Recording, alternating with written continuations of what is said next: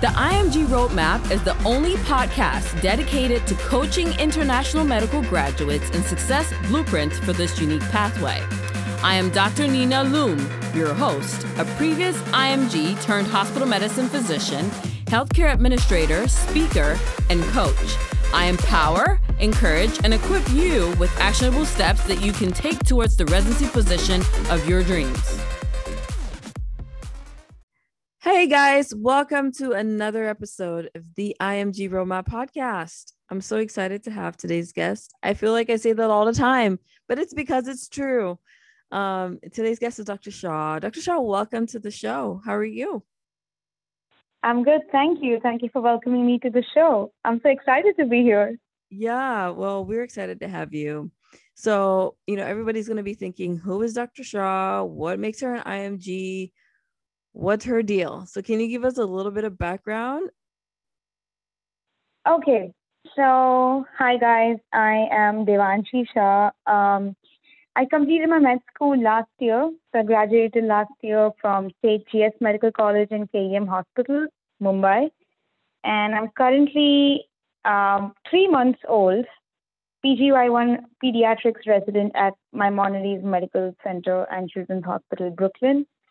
Um, so as an IMG, um, I have I had dreamt about coming to the US to do my residency, and now I'm finally living my dream. And it's still surreal at times, but um, here I am. And uh, during the process, I started my Instagram page at the Pediatrics Girl to help people along the journey and also sort of make it uh, a sort of storehouse of my memories and uh, everything I was feeling at the time of uh, the interview season and then the match, and now as I progress through residency. So that's uh, some part of my story.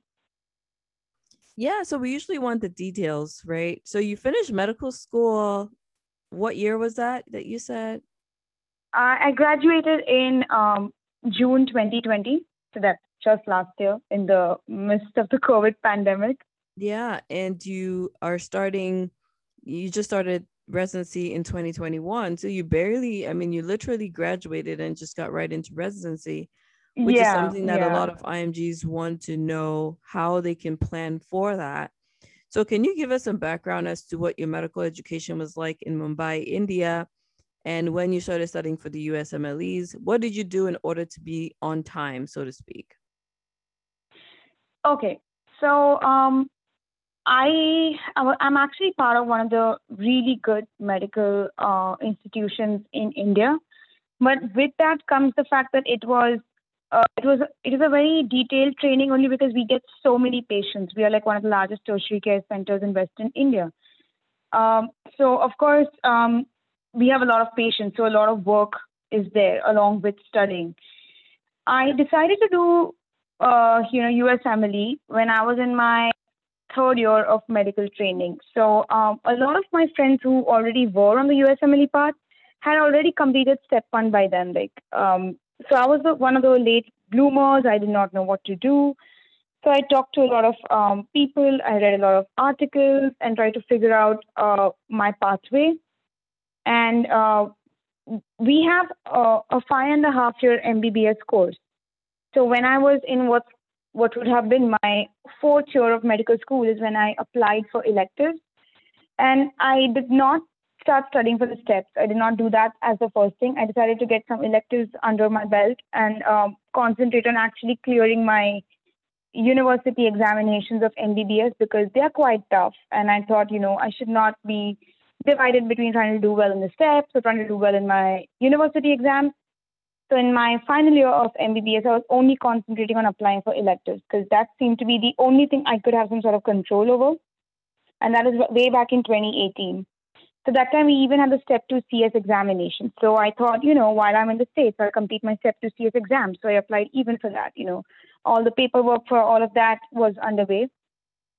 I completed my final year MBBS examinations uh, in January 2019 and almost two days after that, I flew into the United States to do my rotations. I was, because I'd applied very early in, uh, like almost like a year in advance, I was able to secure rotations at Uh, first at the University of Kansas, where I did an elective in hematology oncology. And then my second elective was at the University of Alabama in pediatric endocrinology, both of which were very amazing experiences because they actually introduced me to American healthcare systems, to the EMRs, to the way they the way the life is here in the United States. And I found some amazing mentors who later wrote me very good letters of recommendation. So it was a very fruitful trip. I finally went to Houston, completed my Step 2 CS examination after uh, staying there and studying for it, and then flew back to Mumbai and started my um, last year of MBBS, which is uh, our mandatory internship. So basically, an internship is you are working as a doctor in all the major departments of the hospital, such as, you know, you'll be an intern in internal medicine, pediatrics, OBGYN, and general surgery, and many other things. And you'll basically be working as a junior most doctor on the field. And because, as I said, we were a very big tertiary care system, we used it was a very uh, demanding internship where we used to work a lot. But um, the thing is, my parents and I thought it best that I should join residency as soon as possible. And the only way to do that was applying as soon as I graduated. So I made a plan for myself that I will complete all my steps, graduate in time, get myself ECFMG certified, and go in for the match the very next year. So the moment I made a plan like that, I had to be very, you know, diligent in my planning for the rest of the year. So once I came back in April 2019, I decided that I would complete my step one in December 2019. So I kept very, uh, you know, specific goals for myself. Like I was, I had a timeline planned since the beginning. Um, step one in December 2019, and by um, July to August of 2020, I would complete my step two CK, which would give me adequate time to be ECFMG certified, and then go in for the match. Uh, meanwhile, also try to do another elective in May uh, while preparing for the CK. That was the plan. Now, of course, uh, internship was extremely difficult because uh, I had to juggle my work along with my studies for step one, which meant a lot of sleepless nights, a lot of pushing myself, and but luckily I got done with it. Uh, my step one score was 241. So um, I wouldn't say it's the best score out there. There are obviously people who've done better, but I was happy and proud of myself because um, for me it had been a very tough few months, and I had been able to still achieve a score which was uh, pretty good. I would say decent. So I was proud of my own self. Um, I completed my internship and started studying for Step 2 CK and that's around the time that in um, you know February March of 2020 you know the pandemic had just begun. We were hearing sounds about covid coming in and then things changed drastically. Um, I had been selected for a pediatric oncology sub internship at Memorial Sloan which I was going to attend May 2020 but which obviously got cancelled prometric centers all across India started shutting down. We went into a lockdown a lot of personal problems are arising in my life at that point of time, uh, you know, with the health of certain family members. But um, while, I, while, while all this was going on in my life, all of this juggling with all sorts of things and all sorts of uncertainties of even not even getting graduated on time, uh, I was trying to study for Step 2 CK. So it was like, uh, it was like a lot of things happening at one point of time. And, um, but I still kind of persevered only because after a point, I was like, I have to get this done with. I have reached this point where I've completed step two CS and step one, and only one more step to go. So I was just pushing myself, and eventually in August of 2020, I wrote my step two CK. Um, and I and somehow I managed to score a 241 even in that, which is obviously not the best score. I hoped to get way more than this, but well, um, considering everything that's going on in my life at that point in time, I am happy I was able to even score this much. Uh, but eventually, um, you know, things started looking up when the pandemic sort of abated for a bit uh, during, the, uh, you know, that time, August to September of 2020, and I was able to get my degree, get myself ECFMG certified. And that year, it was announced it's going to be virtual interviews, which um, which was both a pro and a con because um, virtual interviews means even if I could not travel to the United States, I could still participate in the match. But I was also unsure of how virtual interviews would be like it was a whole new thing, and I would not know what kind of programs I'm getting myself into uh, during that time. But I just we just continued doing what we did because you know once you've committed to a plan, you try to stick to it. And going into the match was the only way forward that I could see for myself. So you know I just stuck to it. Uh, I remember in that September, almost like a year ago, I was uh, researching programs and I came across uh, the website for the Maimonides Children's Hospital Pediatrics Residency Program, and I absolutely sort of fell in love with it. Like I thought this program had everything that I wanted personally, but of of, of course I didn't want to like put all my eggs in one basket or apply broadly. Um, I think October uh, 21st was our deadline last year, delayed due to the pandemic, and then um, eventually um, interviews started coming in. Um, the main thing that I feel in my CV at that point of time, which I realized while writing my ERA CV, was the experiences I'd accumulated unknowingly. So I'd always been somebody who was very active in medical school, as in, you know, taking part in various events, uh, you know, organizing different things. And luckily in my medical school, we always had something or the other coming up, and different departments wanted to always host different events. So I would always be like the first person raising my hand to go for it.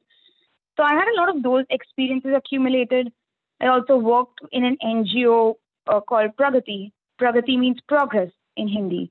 So we used to go into the pediatric wards and we used to see children and we used to work with them. It it was like child life. Like we would, you know, play, uh, do activities and, you know, just try to get these children to uh, accommodate their illness and their anxiety and try to come to terms with that. And in fact, this experience of mine with Pragati was a part of my personal statement as well, because that literally made me decide that pediatrics is what I want to do. And um, hence, um, all of those experiences and my test scores, I believe, and my year of graduation, all of that put together probably made me, I think, a good enough candidate. And I got quite a few interviews. Um, and uh, luckily, my second interview itself was from Maimonides Medical Center. And although I tell everybody that that was one of my worst interviews because I kind of got logged out of the Zoom session midway, and I don't know, a lot of things happened wrong technically, technologically with that interview. Um, I don't know, I somehow managed to probably do well in it, and I ranked it first. And luckily, I mashed into it. I mashed into my top choice, and um, in fact, just today morning, I was reading through my letter of intent, which I had written to the program director that I will be ranking my Maimonides number one. I had told, I had written that in the letter and I just sent it off thinking, you know, who, who's it going to harm, you know, if I just send in a letter of intent and just state that I'm uh, going to put them number one. Maybe they don't want me, but at least I tried. That was my thought at the time of putting in my rank order list uh, earlier this year. And then on March 19th, when I got to know I was going to go to Maimonides, uh, I was ecstatic. And even today, it feels surreal that I'm actually working in this hospital where I've always wanted to be. And it's everything that I had dreamed of. So, yeah, that is my journey, I think. And I'm very, very happy to be here. Yeah, that's such an amazing story. And it definitely speaks to several lessons that I want to reiterate for our listeners yeah. today.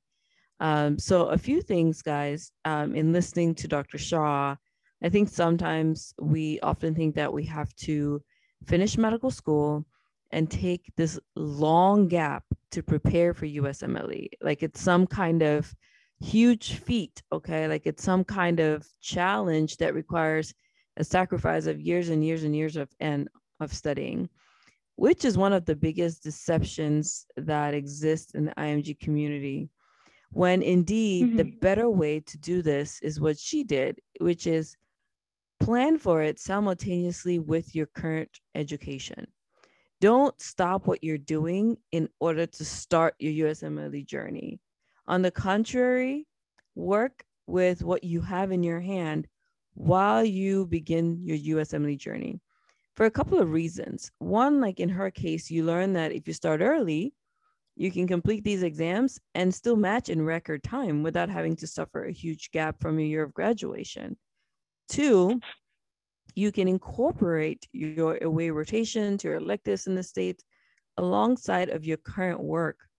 And that actually, two programs looks better because you came in as a student, you were still enrolled in your MD or MBBS program in another country while you pursued your US clinical experience. That is just as much as mimicking what the US grad would do. And because that's the norm here, it makes it to where your timeline seems to be just as normal as the person who is um, a local American grad. Now, the third thing I want to point out is for those of you who have the opportunity to already be in practice, I think you have an upper leg when it comes to even studying for the USMLE because you have a lot of clinical knowledge, which is highly mm-hmm. applicable in the sense of being able to understand what the USMLE is like and what critical thinking it involves and the three step thinking that they, you know, the complex reasoning that they want you to apply. Those things usually, I think advanced learners like most IMGs are able to quickly grasp onto. But once you start, you know, stopping everything you're doing and shifting gears without necessarily continuing to work in medicine, I find that that's when people experience the most challenges. So, Dr. Shah, from your story, I just wanted to point out those three key points because oftentimes, you know, most people are listening, they're on the go, they're, you know, doing the dishes or cleaning the, the house while they're listening to this. And I just want to make sure that those points are really like salient and driven in. Number one, you don't have to stop what you're doing to start your USMLE journey. Start now. Just do what you True. can while you're going through what you're going through.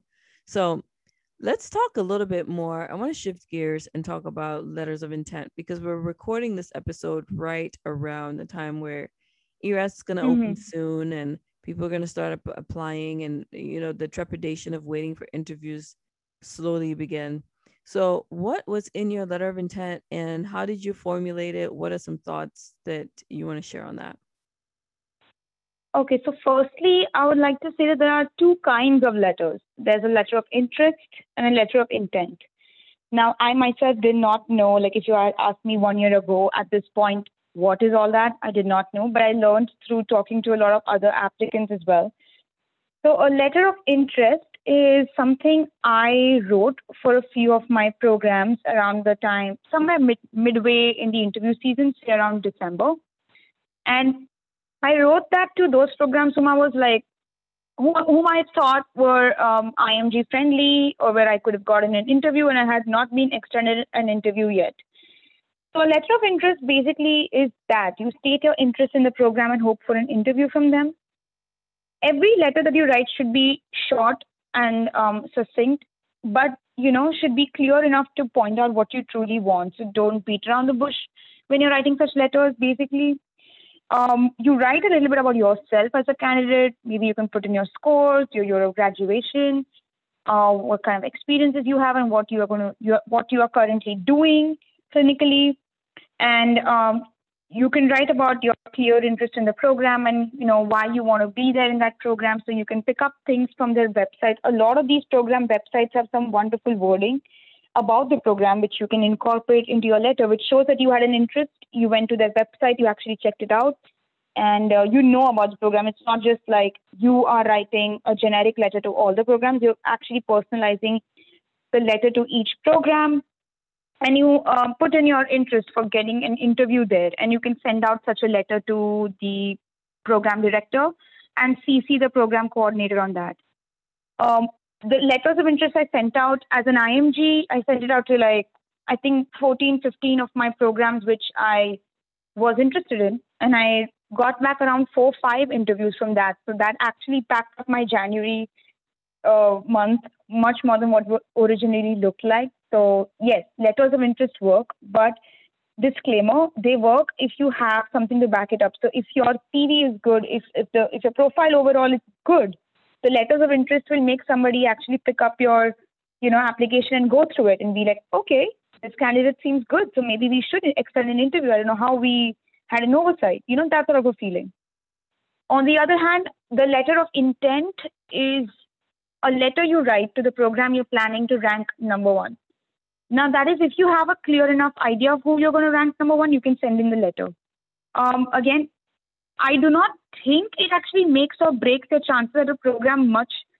Uh, I mean, I had a friend who did not write any letters of interest and still matched into his number one choice. Whereas I wrote to mine and I matched into my number one choice. So at this point, I do not know if they truly work or not. But I mean, there is no harm in sending out a letter. I mean, you may never know how it works in your favor. If you write the letter of intent. In that, you basically clearly state your intent of ranking it number one. Hence, do not send it to more than one program. Send it to the program you are going to rank number one. Otherwise, it just, you know, looks bad that you sent a uh, stating number one to like two, three programs, and then you ended up not ranking those other programs. So it's just don't do that. Like basic, you know, courtesy sort of. And um, in the letter of intent, you basically state your intent to rank it number one, why you like that program so much to rank it number one, and you could probably even add what you would bring to the table if you were uh, chosen by them to become a resident doctor in their program. So you can just state it that way. Again, keep it short, keep it sweet.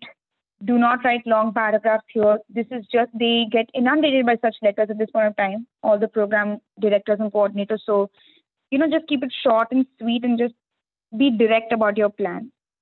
If you do wish, you can write a letter of intent stating that you're going to rank certain programs highly to your top three or top five programs, but that is just a reach. Uh, that is only if you truly want to do it. It does not have historically a lot of effect on them ranking you, uh, but it's just it just I think gives us a sort of security and uh, some sort of uh, you know peace of mind to write such a letter of intent and hoping that hey you did the most you can to get into your top choice program. So yeah. I think these are the letters that uh, anybody going into an interview season should know about and should probably keep in mind and um, work towards. Absolutely. That's so such great advice. So another question that we have for you tonight is what are some key items that people interested in pediatrics need to know about when preparing themselves for their pediatrics application? That's a great question. Um, so, firstly, uh, to all the people who truly want to apply in pediatrics, please don't apply to pediatrics if you think it's a backup choice or it's just one of your fail safe uh, programs to go into. Committing to pediatrics is a lifelong thing. So, unless and until you're ready to deal with children of all ages and their parents, please uh, do not think of pediatrics as the kind of lifestyle you want to go for. You have to be prepared for it. Um, secondly, if you do plan to do pediatrics and are passionate about it, gain experience with children. And this could be both as a rotation, clinical experience, or even in by volunteering for it. So I had my first experience, my first brush with pediatrics was not as a rotation per se, but as a volunteering experience, as I spoke about Pragati, the NGO which I worked with. Uh, I worked a year in it where I would go every week and we would do, you know, different sort of, you know, uh, fun activities with them, like, you know, clay modeling and, you know, finger painting or something. And it takes a lot of patience and a lot of effort to actually, you know, deal with children who are all cranky and fussy because, of course, they are ill. And to sit with them and, uh, you know, uh, make them do something fun. But it is so rewarding at the end to see these children smile and go to their parents and show, oh, look, look what I made, you know. So if you're truly somebody who gets motivated by that and are ready to put in the effort, then pediatrics is the branch for you, and you must gain experience in all of that.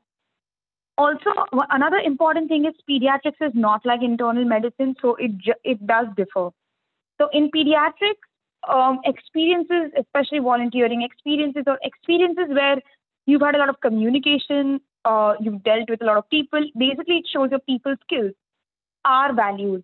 That is, of course, because you will be dealing not only with the adults who are parents, but also with children of various ages, like young toddlers to adolescents. So, having experiences which speak about, you know, uh, which speak about your talent to, you know, address issues, lead, manage teams, manage people, communicate. These are all important and always speak for speak good for you. So over here in pediatrics, experiences matter a lot. Volunteer experiences matter a lot. Having clinical rotations in pediatrics is important because um, uh, having at least one American letter of recommendation from a pediatrician matters because it shows that you know you were able to work in an American healthcare system with the children and were able to hold your own in that. So yeah, I mean, these are some of the things I would like people to understand about pediatrics. And even if you have high or low scores, you have a chance if you've been able to prove that you truly, truly want pediatrics and that's it. You know? So yeah, do not come into it if you think that it's a backup because then your CV also won't reflect that and then it will be like a it will backfire for you.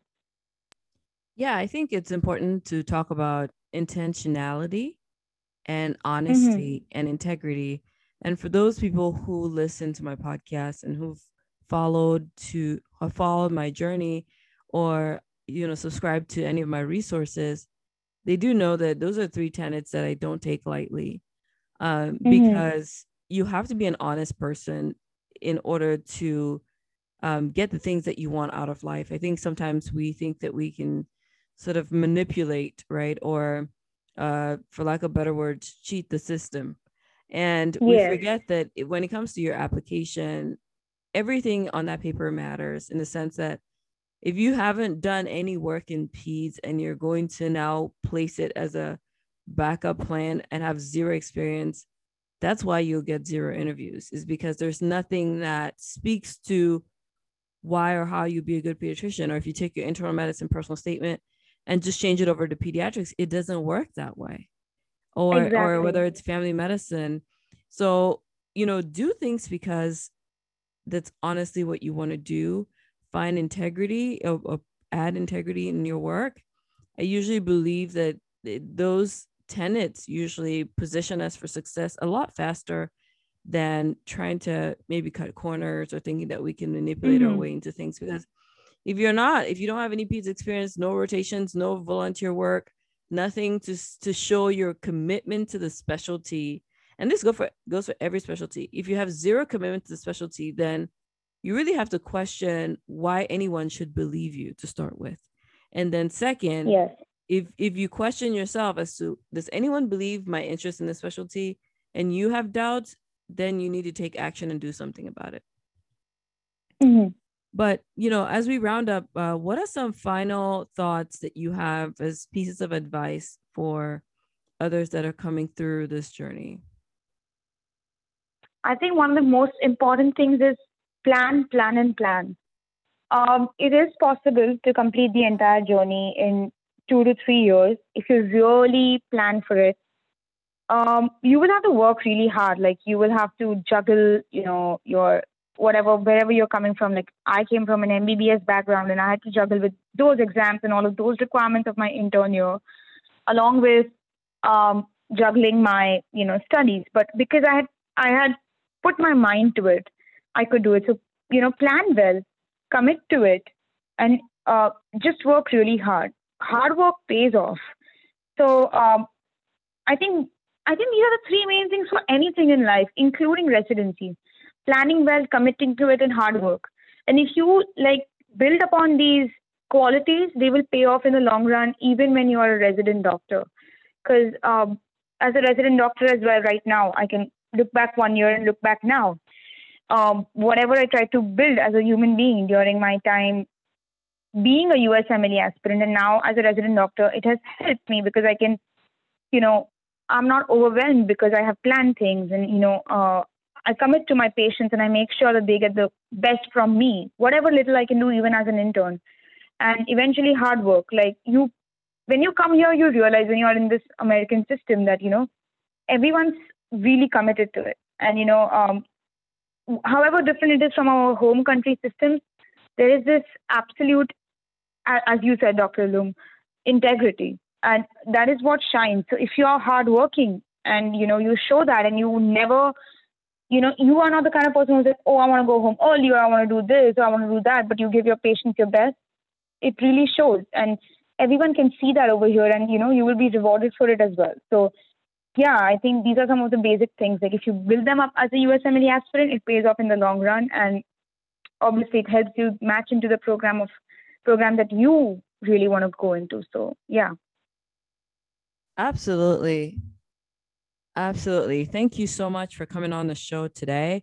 Guys, you can follow her on Instagram at the Pediatrics Girl. Um, and I hope that in the future we can have you back to discuss some more pertinent IMG topics. Thank you so much for your time. Absolutely. Thank you so much for having me.